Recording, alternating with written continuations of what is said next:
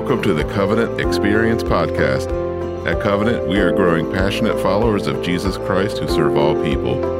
If you live in the tri state area, we welcome you to join us on Sundays at 9 a.m. or 11 a.m. You can find more information about us online at covenantexperience.com or call us at 304 876 2212 with any questions. And now today's message. Good morning, Covenant. So good to see you. Um, going to be a rather mild day, isn't it, for July? Uh, looking forward to starting a brand new series with you today called To Be family. One of my favorite stories from the NFL is actually right after the first season. Vince Lombardi had taken his then Super Bowl champion Green Bay Packers. At that point in history, the only team that had ever won a Super Bowl. He gathered them all together. Remember, guys that not only had built a career from the little leagues to high school to college, but had made it to the pros, all those places where, and I know you love your kid, but there's about a 1% chance, maybe less, uh, that they're even going to get a call, much less make that team. That's who these guys were. The best of the best, the cream of the crop. Very first practice after just winning the national championship, he gathers them all together, and as he stands in the middle of that circle, he holds up this pigskin covered oblong thing, and he said, Gentlemen, this is a football pretty elementary, isn't it, for a bunch of guys that just won the Super Bowl? But what, what, Lombardi was reminding us of at that point is that oftentimes, no matter how advanced you are, how educated you are, you don't want to forget the most rudimentary of things. And so, for the next eight weeks, as we move and kind of finish out the summer together as a church family, we want to talk about what that means church family. What's it mean? Why do we say that? Why do we mean what we say? And, and, and, so a lot of this is going to be back to the basics kind of stuff. What does it mean to be the church? And at the same time, we live in an environment that's making this question a lot more critical. I don't know if you've realized it or not, but it is our isolation from each other, not just in the church, in community in general, that makes this question critical. We just went through two years of a pandemic that loosened ties between people at every level of civilization. Think about it. Your kids stopped going to school. A lot of you stopped going to work. People stopped gathering in general. And then, even after the, the, the wave was, was done and, and the call was made, all right, you can begin safely. You got to do some mitigation here for a little while until we get to another phase of this. But we can start to gather by that point. It's really spooky, isn't it? How quickly new habits developed and people just sort of stopped getting together. And there are actually some sociologists, some highly critical one, uh, credible ones, who think this explains a lot of the violence that we're seeing in our culture right now. Robert Sampson of Harvard University said we're more likely to break the rules when our bonds to society are weakened. And that's not a new observation. The late 20th century scholar Emil Durkheim said, We are moral beings only to the extent that we are social beings. And yet we've moved into a day where people don't make time for that anymore. I mean, it's crazy. They, they, we pack our schedules full of activity, but, but very little of that activity actually provides us the, the conduit to live emotionally healthy, spiritually rich lives. Now, here's the good news the answer to every bit of that is the same as it has been for the last 2,000 years. God's answer to this is the local church. That's the answer. It's not your local civic club. It's not parachurch organizations. They're all wonderful. They're all good. But, but God's answer to this is the local church. And so I want to start this morning with, with, a definition, and, and Michelle has just read the text for us that, that gives us, if you will, a live laboratory look into the early church, and we can glean a definition from that. I'm doing that at the start of this series because nothing can be assumed here. Nothing.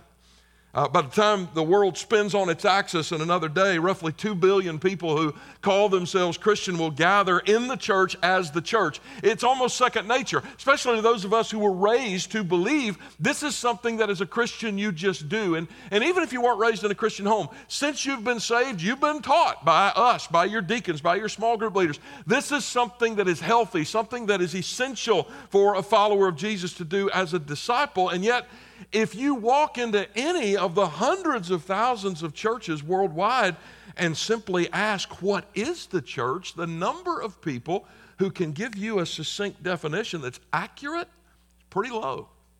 We don't know. And that unfortunately includes a, a, lot of guys in, in my line of work. And the tragedy is, this has been the case through most of our history. I'll give you one example just from the Nicene Creed. Drafted in 325, and it simply says, We believe in one holy Catholic, little c Catholic just means universal. It's an ancient word for universal, it's not referring to a denomination, and apostolic church. What did the Nicene divines tell us there? They told us we believe that there's something called the church. Ask the Nicene divines now, what is that? They don't answer. That's not fair. They, they don't give us that. The document just sort of assumes that we're going to know. Now, that was an early fourth century document. Let me put some historical context around that for you. Between the time of Cyprian, who published a book called The Unity of the Church in 251, and John Wycliffe's book, The Church, published in 1378, there was no significant work by the universal body of Christ devoted to understanding the church. Guys, that's a thousand years of assumption. You know what they say about assuming, right? I'm in church, so I can't, you know, can't repeat it. You know, you know what it means, right?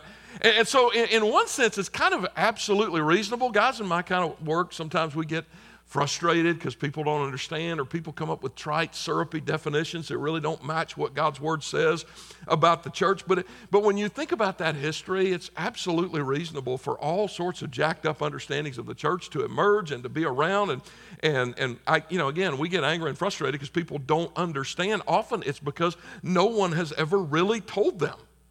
What is the church and why is it important? So, my aim over the next several weeks is to change that and to clear up confusion and to present to you this overall message that Jesus intends for us to find our purpose and execute our mission together.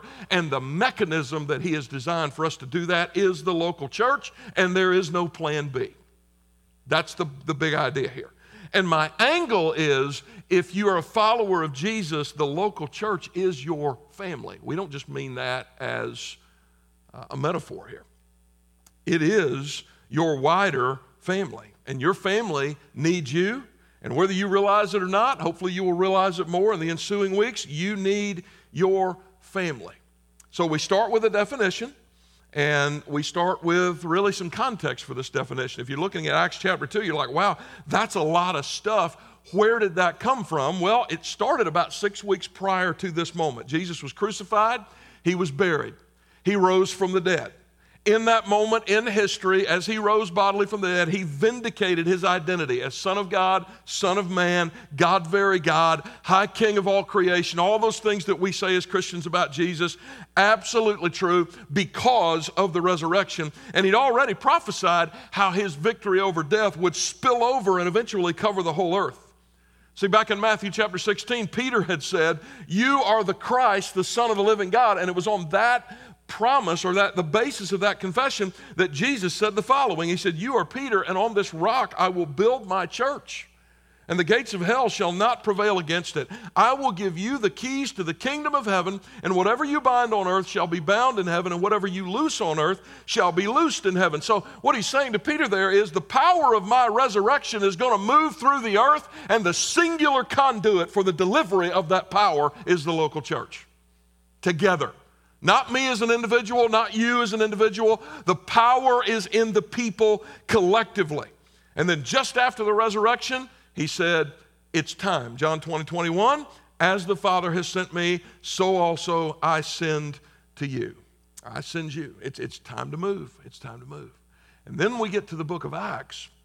And Luke tells us in the first chapter there that, that Jesus tells them to wait on the promise of the Holy Spirit. And when they've been empowered, they will be his witnesses to the end of the earth. And then in the second chapter of Acts, the Holy Spirit comes and descends. It's Pentecost week, one of the Jewish feasts and festivals, which means that there are people from all over the known world who have Jewish lineage and background that have descended on Jerusalem. They're all from different cultures now, they all speak different mother tongues and they come into that place hearing the apostles praising God in the language of their hometown because the apostles have been empowered by that Holy Spirit who's come to speak of the greatness of God and the power of the gospel in that language. And it's the miracle of tongues that becomes the foundation on which Peter preaches a message, and 3,000 people come to Jesus. Is tongues a miracle? It absolutely is, but there's a greater miracle in that story than tongues. The miracle is 3,000 people instantaneously become one body.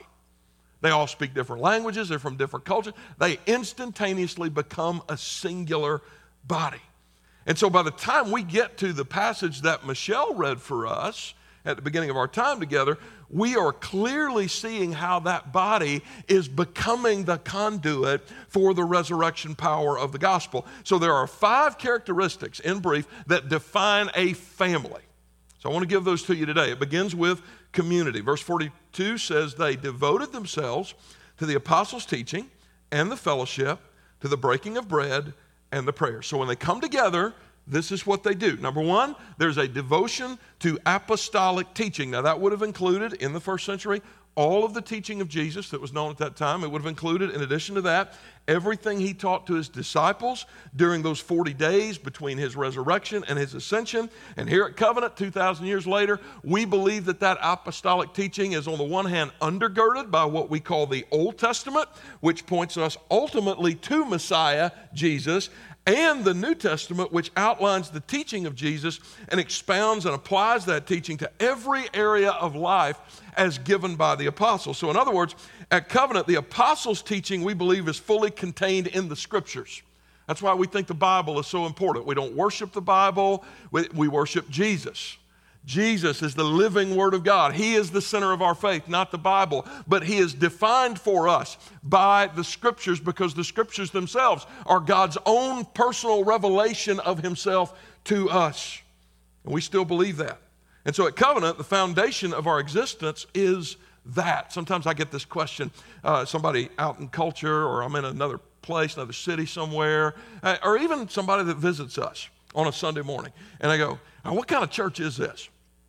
You ever heard that question? I mean, is that not the vaguest question you've ever heard in your life? Because people have different expectations as to what kind of answer they're going to get to that question. What kind of churches, if they're not in here physically, they might refer to our architecture, what kind of building we have. They might refer to our worship style. What kind of music do we sing? It's kind of interesting, even in house, how that works. You know, I've got some people that go, oh, I wish you'd sing more Kari Jobe. And I got other people that, even in the, in the, the, the hallway today, you're going to greet me out there, you're going to hug me and go, I was so enjoyed being here. Man, I love what a friend we have in Jesus. We should, that should just be all we sing, right? Like everybody's got opinions. They're like noses, belly buttons, other body parts, right? What kind of church is this? Sometimes that's what they mean. Sometimes it's, it's doctrine. You know, they want to know what do you? I, a guy asked me one time. He said, "What's your view of the Scripture? How high is your view of the Scripture?" And I went, "As high as possible." He said, "Well, that was a vague answer." I said, "It was a vague question. What specifically do you want to know?" Right? Sometimes it's a denominational connection, especially with all the stuff that's been going on with the Houston Chronicle and the, the abuse crisis that I have written to you guys about within that larger family of churches to which we contribute to missions and theological education. And, and, and people go, are you, are you Southern Baptist? And I go, Well, yeah, but we keep that a pretty good secret around here.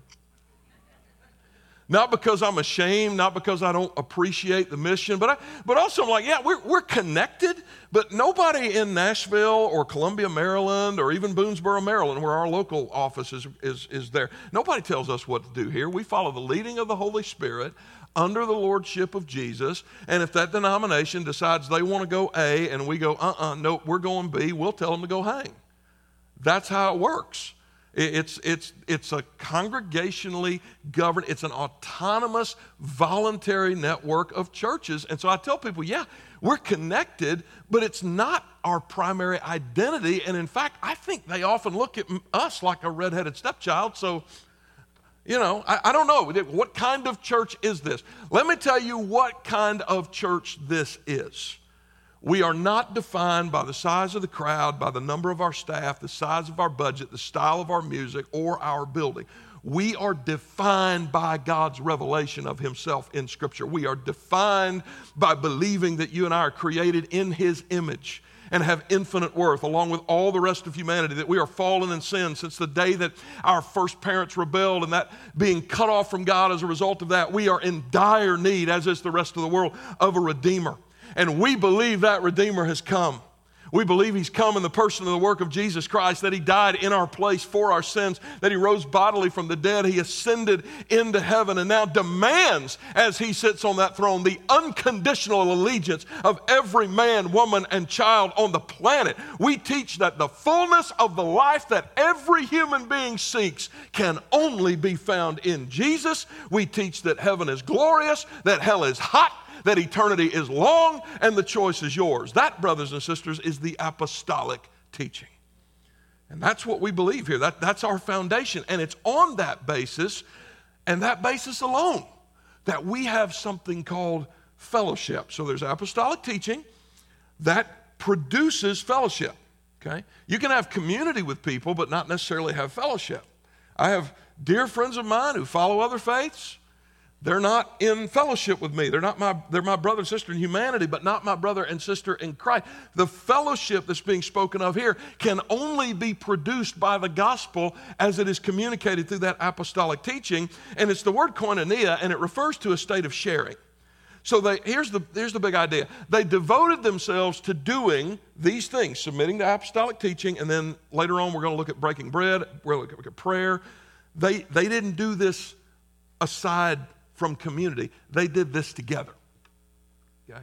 There's no such thing as a Lone Ranger Christian. There's no such thing as a Lone Ranger leader. That's been a hard lesson. Every, you know, every church has got its warts. Every church has got culture issues that it's got to work through. This has been one of ours. This, this belief that it's all about me, and the way that comes out in, in a leader in the church is when you get somebody who doesn't play well with others. Y'all, don't, y'all wouldn't have a problem like that at work, would you? Like somebody just doesn't play well with others, right? They, they're always, they all got, got sharp elbows, everywhere.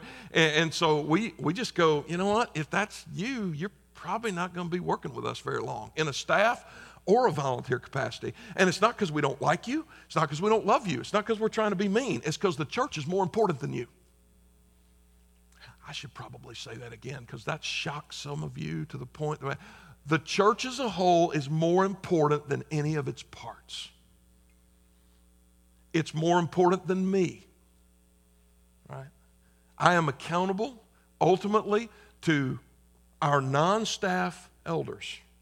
All right? That's, that's five guys who collectively, right? They, they allow me to lead. I'm thankful for that. They're not, they never try to control me or anything like that. But I am accountable to them. If I'm perpetually giving them sharp elbows, can you imagine that I would keep my job very long here? That's the way it should be because the church is more important than any of its parts. And we see that embedded here in this word koinonia. It refers to a state of sharing. We do this together. We do it together. Jesus prayed in John 17 that you and I would be one to the same degree that there is unity within the Trinity. Father, that they would be one as you and I are one. And the primary way that happens is through being consistently in community with each other. And this particular community was expressed in a couple of ways the breaking of bread on the one hand, and the prayers on the other. So, in the breaking of bread, Luke's referring to a couple of things formal and informal sharing in meals together. So, more formally, we do that in the Lord's Supper. We're going to do that in a couple of weeks here, just like we do every fourth Sunday. Uh, it's the teaching of the apostles embodied in the elements of the bread and the cup, symbolizing the body and the blood of Christ. Something that's very important for us to do. But the text here refers to something more broad as well. These are people who are living their lives together with intentionality. And I have discovered there's nothing more intentional, nothing more intimate, nothing more unifying as just sitting down to a meal together. Because it takes some effort to make that happen, especially with the full calendars we have. Uh, I, back starting in September, I've got a Wednesday night class I'm going to re-engage. We've got some other things that we're starting up. We have a pastoral residency that we're starting up. We've got four or five men that are interested in that. We've got some others that are kind of on the fence, and there may be some others yet who may be called to shepherd God's people, either here as a volunteer elder, or maybe God's calling you into vocational ministry, either to be on the staff here or in some other church somewhere. Perhaps we send you out to plant a church sometime. Maybe you come through it and you're not ultimately called to pastoral ministry at all. You just want to be a better uh, a better disciple who's committed to the local church, and you learn a little bit more about what that looks like. So, so we've got all that stuff happening. So I know my calendar is about to get really, really busy. My wife is in Asia right now, and she left her calendar with me. And so I've taken my white space and her white space and put them together, and we've issued invitations to people. Most of them, a few of them have been here for a while, but most of them are like within three months or so, a part of the church. We have no agenda. We just want to get to know you a little better. Doesn't mean there might not be an agenda that emerges, but, but, but what it means is we just, we just want to get to know you. Why? Because I'm your pastor. And I know we're a large church, but, but we should know something of each other, right? That takes intentionality. That takes combining the white space on two calendars and sending out some emails and trying to, but it's worth that to me. It's worth that. It should be worth that to you to get to know each other. And the sense of this text is that it was their common identity in Christ that moved them to share their life together. But here's the, here's the key, right? Without this next thing, none of the rest of the stuff matters. They did this in the spirit of prayer. Now, why'd they do that? Because their unity among themselves was wholly dependent on their corporate unity with the Lord. And if you don't think that's true, then you are, I don't know, maybe you're in denial. Maybe you've just not been close enough to anybody to, to really have them rub you the wrong way. Listen, there, there, there can, church can descend sometimes into toxic and even abusive environments. That can happen. That's legit. Some of you have come from those kinds of environments. I get that. A lot of the unpleasantness, though, that you experience relationally in a church is not abuse. It's just you're a fallen person, you're trying to interact with another fallen person. That's what it is. And, and so people go, well, I, I just, I'm just afraid I'm going to get hurt. Well, if you're trying to avoid all hurt, you better never get married. You better, for the sake of the Lord, never have any children. You, as a matter of fact, if you don't ever want to get your feelings hurt, you better stay away from every other human being on planet Earth. You better become a hermit because community is hurtful. Community can be painful, but you know what else is true about community? It's powerful. Especially when the affinity around it is not whether or not I like you or whether or not you're just like me or whether but the fact that we both serve a crucified risen savior together but but we don't just commune with each other we commune with him there is no church without prayer there's just not. So I want to give you a couple of opportunities here. Wednesday night, 7 p.m., July the 27th, right here in this room.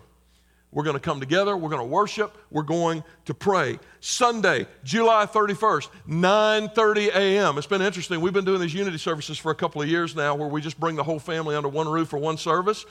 And, and, we do we do we starting at 9:30 we pray together our elders and deacons are here if you want to pray with them have them pray for you that will still be available to you but it's just it's interesting to me and I'll, I'll be honest with you I'm not trying to be ugly I'm not not trying to put you down or make you feel any shame I'm just going to say it's heartbreaking to me actually the number of people that just huddle outside there and will not just come in and we're like what are you afraid of we're communing with the Lord it's time. It, this is the power source. You know, why am I always grumpy at work? Why can I not seem to get my stuff together? Why can I not? You're never connecting in with the power source. That, so you ought to mark those on your calendar. You ought to be here for that.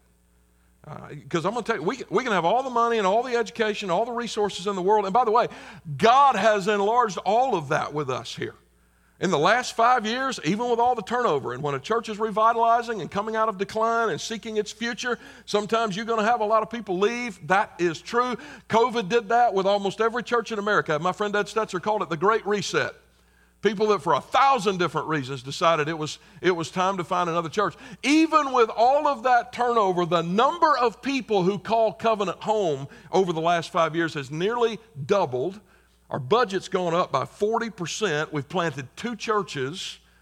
We've sent out and established new beachheads for work and cultural engagement in Baltimore and Ocean City. Got a team on the ground in Vietnam as I speak.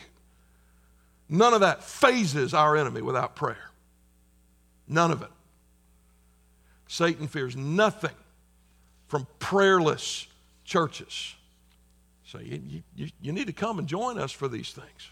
Because when all these things are happening, by people in covenant relationship with each other, you have a church. The apostles' teaching, fellowship, breaking of bread, prayer. So let's, let's, let's use a working definition for the rest of our time together. What is the local church? Take a look at this. The local church is a identifiable community. Okay, people go, "What church are you a part of?" I think it was Vance Havner who asked a, a woman wanted to sing on stage in his church, and he said, "Well, you, I don't think you're a part of this church." And she said, No. He said, Well, what church are you a part of? And she said, Well, I'm part of the Universal Church. He said, Well, then, madam, you can sing for them. The Universal, every single letter in the New Testament was either written directly to a local congregation or written to leaders of those congregations about how to lead those congregations. There is no walking in discipleship without being part of an identifiable local community of regenerated believers. Because I could cut my, if I accidentally cut my thumb off and I went to Dr. Jeff and he put it on top of my hand and put some duct tape over it and said, There you go, that'll work. That doesn't work, does it? No, it, in fact, if, if, if it stays there, it's just going to get worse. The first requisite is life. Life. Yeah, this, this is why the first thing when somebody goes, I want to be a part of this church, I want to have a relationship with this church, we go, man, that's wonderful. Here's our first question Is there a relationship with Jesus? Regenerated believers who confess Jesus Christ as Lord in obedience to Scripture they gather regularly under the authority of qualified leadership. We're going to get into all the, all, every bit of this gets unpacked over the next eight weeks for worship, preaching, and teaching, and to observe the ordinances of baptism and the Lord's Supper. The local church is unified by the Holy Spirit, disciplined for holiness. Oh, that's an ugly word these days. Equipped to fulfill the Great Commission and the Great Commandment as Jesus' representatives to the world for the glory of God and their eternal joy. That's what a church is. And when that's happening as it should, there are other things that start to happen. Like, for example, commission. Verse 43 says, And awe came upon every soul, and many wonders and signs were being done through the apostles. When we submit to the Lord, by submitting to community with each other, you start to see God do powerful things. These folks saw signs and wonders. Does that still happen? Yeah, of course it does. We still believe people speak in tongues. We still believe people can be healed. We have witnessed that here to the greater glory of God. But the greatest wonder, in fact, what produces the most awe, even beyond all of that, is how the power of the Spirit moves people toward communion. Verse 44 All who believed were together and had all things in common. And they were selling their possessions and belongings and distributing the proceeds to all as any had need. Now, sometimes this passage gets misunderstood uh, to the extent that some have tried to use it to legitimize communist states, collectivist kind of societies. Basically, it, what, what they will do is they will take a passage like this and they will say, see, there's the model right there. Capitalism is evil. Well, listen, capitalism is not the bee's knees that some of the rest of you think it is. All right? It's got problems too. But this is not some some announcement that the only proper economy is a place where nobody owns anything and everybody shares everything. We, we've seen how that works in history, especially without God. Anybody remember Occupy Wall Street? I don't know, what's it been 10 years ago? I just happened to be in New York City uh, I was at a meeting with the Metro New York Baptist Association. I was taking that afternoon, just kind of walking through the financial district, and I got to Zuccotti Park, and I saw this what looked like a homeless village, and I thought, well, this is weird. And, and they were up there; they were evangelizing. Like really, really nice guy. He didn't smell very good, but he was really nice. And, and he and he walked up to me, and he was just, you know, this is the community that we dreamed of, and I thought, I, will take my HOA. Thank you very much. Yeah, this, this doesn't look very attractive. No, but if you need medical care, it's free. And if you need this, it's free. And if you listen, I admire the spirit and, and the ambition. I get it. But that stuff lasted about seven minutes in history. This is not forced action by a government. These are people with these are people with full ownership of what is theirs. They, listen, if they're if there's no argument for the right to private property in Scripture, there would not be a commandment that said, You shall not steal. I don't have time to go into this, but I'm just going to tell you these are people, what they have is theirs. It's understood as theirs, but what are they doing? They're freely sharing what they have. And some of you are old enough to, I'm sorry, mature enough, feels better, to remember when that was how you built a house of worship. Somebody said, Well, I got a tract of land. Somebody else said, Well, I've got some lumber. Somebody else says, Well, I've got some Romex because it's going to need some electricity. You know, that's a new thing these days. Later on, somebody says, Well, I've got, I've got an HVAC company. We need to, you know, there's nothing holy about sweat. Let's, let's cool that thing down. Everybody came together, and together the church was able to do what no individual could do on his or her own. That's still true today. It may look a little different. There are building codes and fire codes and things like that. You, you don't want me with, I mean, hammer and nails are good. I built my kids a tree house. They didn't die, it didn't collapse. But when it comes to anything internal, my wife is like, babe, I love you. Hire a contractor, right? Like, you, we need to hire this out. I'm like, baby, I, but I can. Yeah, no, no, you can't. You have many talents. I love you. Like, she's so humble. She, yeah, this is not one of them. This is not one of them. I, I want the wall straight, right? And, and, so we, we've got higher standards now. We've got, I mean, there, there are reasons probably why we can't build buildings maybe the way we used to do it, but there are other ways in which we share. For example, when somebody around here dies and all of a sudden we need to feed 300 people after a funeral, eh, can anybody in here serve 300 people all by themselves? Well, some of you could if you're cook, like Chef Scott probably could, but he doesn't count. Um, right? You, we got to come together to do that. You know what else we provide for them? I mean, there, there are families out there that, you know, there's no life insurance. They've got a loved one. They're trying to lay them to rest. They're trying to give them the honor that they're due. The funeral home is charging a fee because they got to make money. And th- there are ways that we can help alleviate that. One of those ways is we just provide the facility. They just come on in and use it.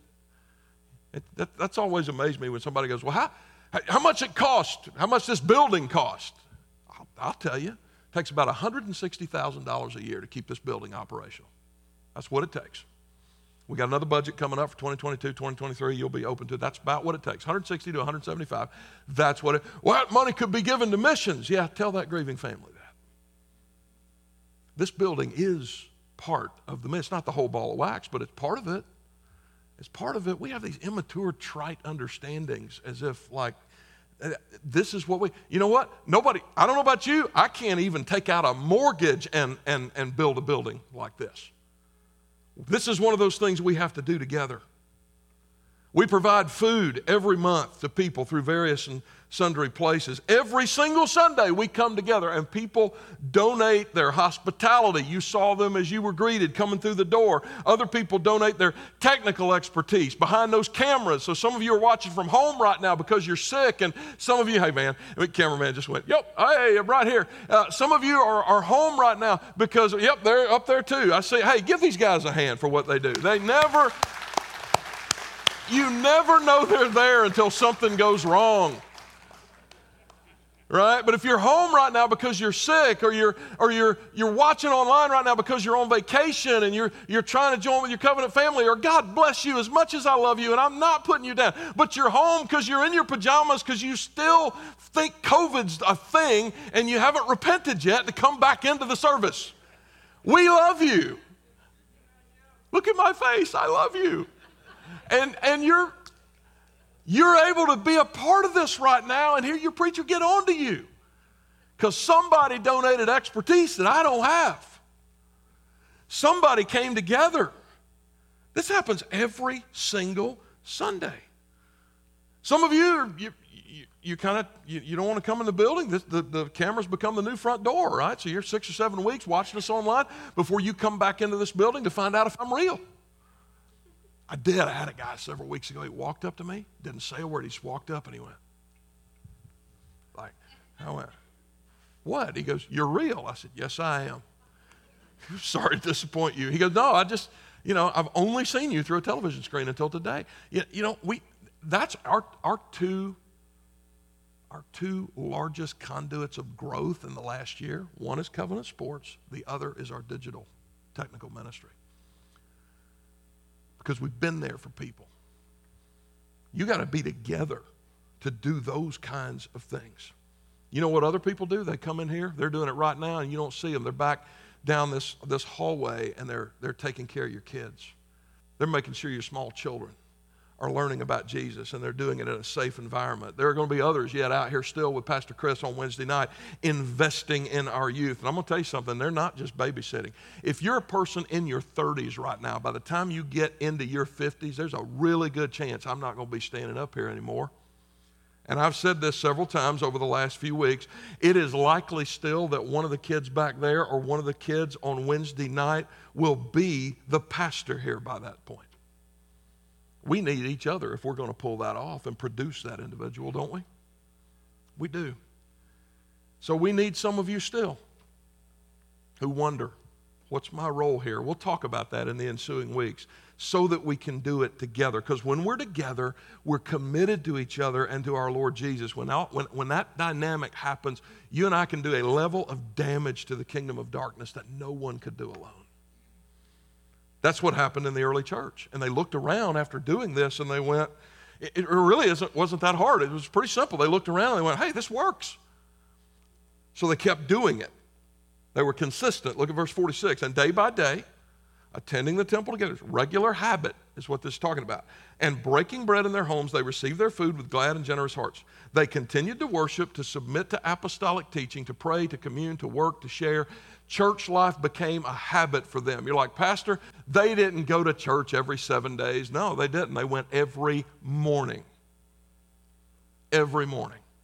I'm not suggesting that we do that. Listen, I grew up in, in one of those legalistic environments where you went Sunday morning, Sunday night. I never got to watch The Wonderful World of Disney. I'm still a little bit raw about that, right?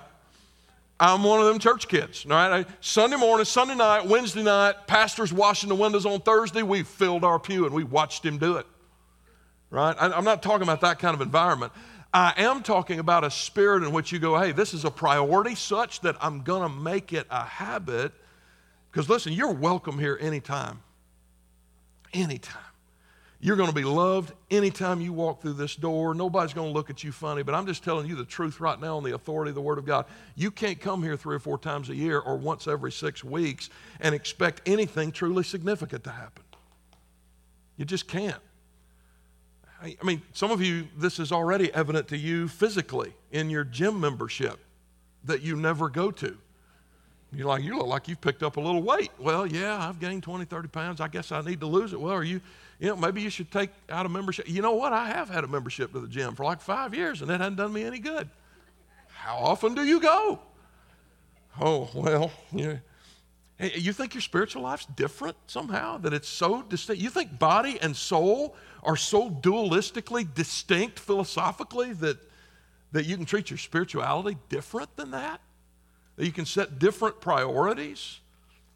Church is like that. The, the other thing that kind of gets in the way here is that the consumerism that has driven so much of Western Christianity drives us to look at church as being all about the weekend experience. Right? And you know where that came from? That came from parachurch organizations, which are not bad and they're not evil.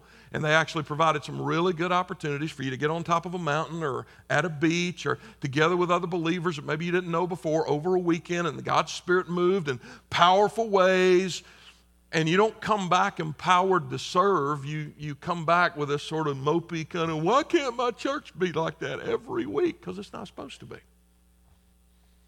It's not supposed to be. This is not the spiritual equivalent of Disneyland. And any church that tries to produce that for you is lying to you and they're stunting your spiritual growth. That's not what the church does. Church is like a multivitamin. You buy the bottle, you pop a pill every day. 30 days later, you go back to the vitamin shop or wherever you get it. You can tell I don't use multivitamins unless my wife goes here. You pop one every day. Three, four months into it, you're like, I, this just doesn't. How many of you feel that way about multivitamins? Like, I feel like I just could just, let me just take a $100 bill and light it on fire. This doesn't feel like it's doing anything for me at all until something happens.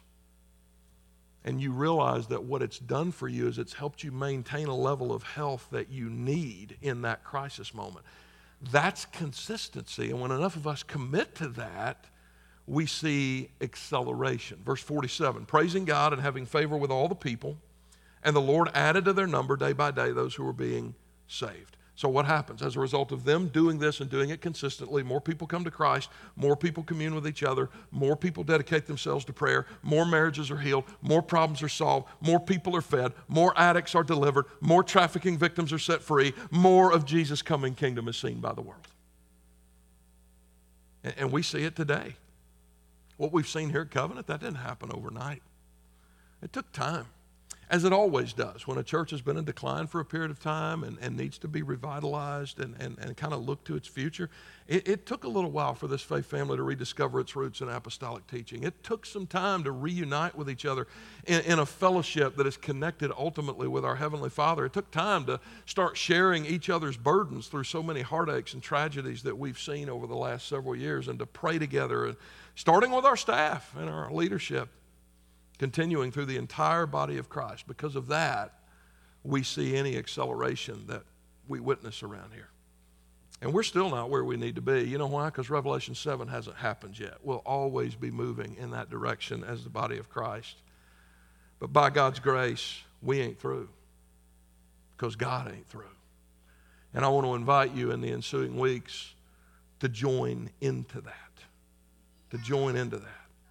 You know, one of the enemy's greatest distractions is when he encourages you to invest the bulk of your life, the bulk of your intention, the bulk of your energy to something that's not entirely bad. Not entirely bad, but not the main thing, not the primary thing. Okay? And then you wonder, well, well why isn't this getting fixed, right? The two that I've seen are, are civic engagement and parachurch organizations. Neither one of those things are bad. The Lord intends for us to have an effect on civil society. He just doesn't he doesn't advocate in his word that political action is the sole or even the primary way that that gets done. And a lot of believers treat it like that's exactly what it is. Parachurch organizations are not a bad thing, but, but a lot of parachurches, I'll get a little deeper into this later in the series, some parachurch, not all of them, some of them that started out being a servant to the local church and its mission have begun to assume a posture of lording it over the church and telling the local church what it ought to be doing with its time and its efforts. Um, that's not from the Lord. Even if the message is correct, that's not from the Lord because it's getting the pecking order out of order. You just can't do that. And so what happens is we, well, we get distracted. I'll give you one that's not controversial at all these days this whole school prayer thing. That's not controversial, is it? At all. I, I hear people, well, that's the problem. We took prayer out of schools. Prayer in schools in the 1950s didn't do a blessed thing to fix nuclear proliferation or segregated lunch counters. You treat that like it's something that it's not. Let's just be honest about it. Are you against prayer? No, I'm not against prayer. Stop that nonsensical binary thinking. That's not what I'm saying. Moreover, there has always been, and there always will be, prayer in schools. There will be. I prayed repeatedly in school, particularly leading up to a test that I had not studied for. It happened often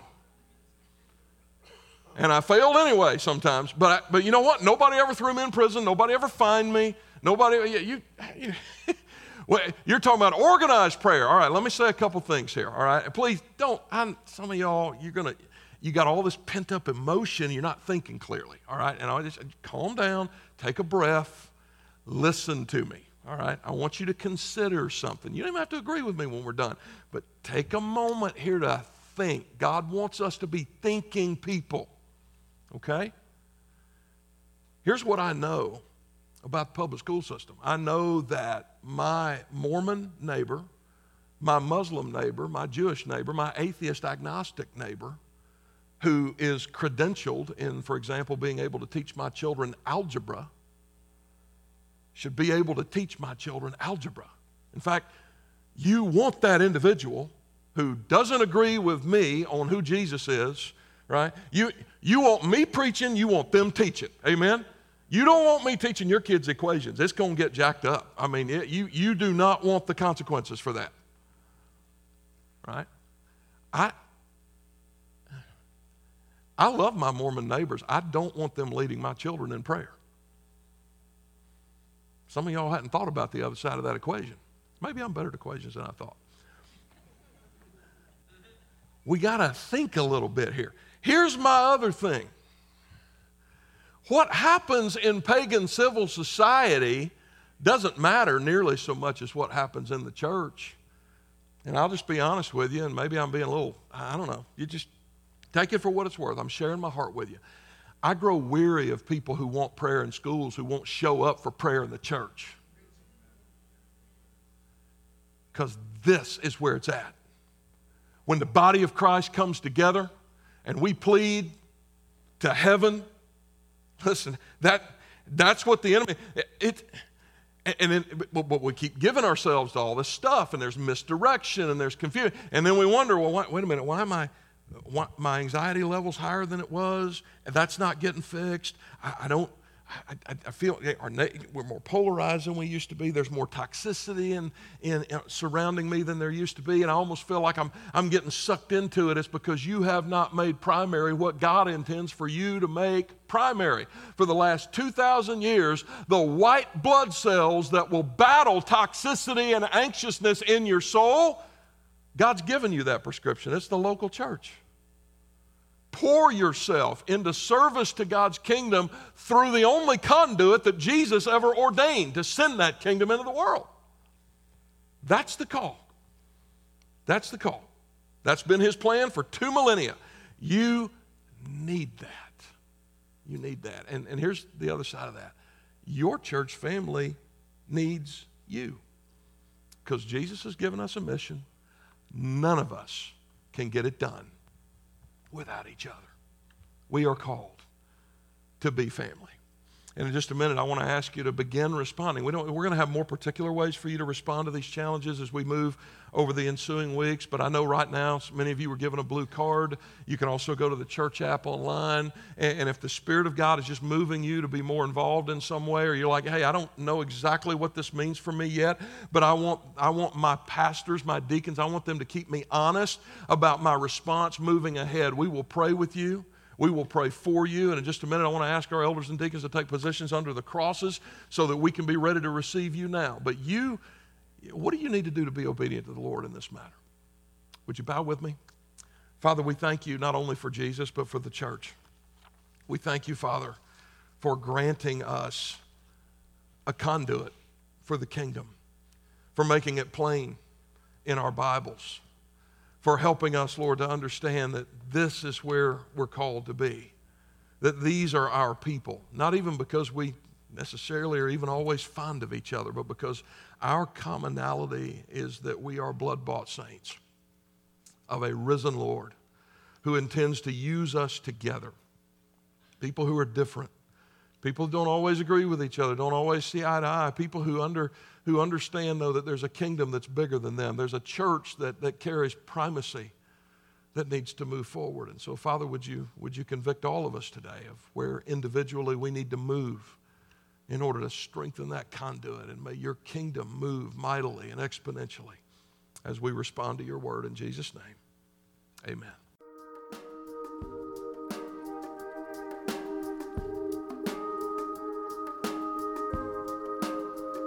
Hi, everybody. Pastor Joel here, and I am so glad you stopped by.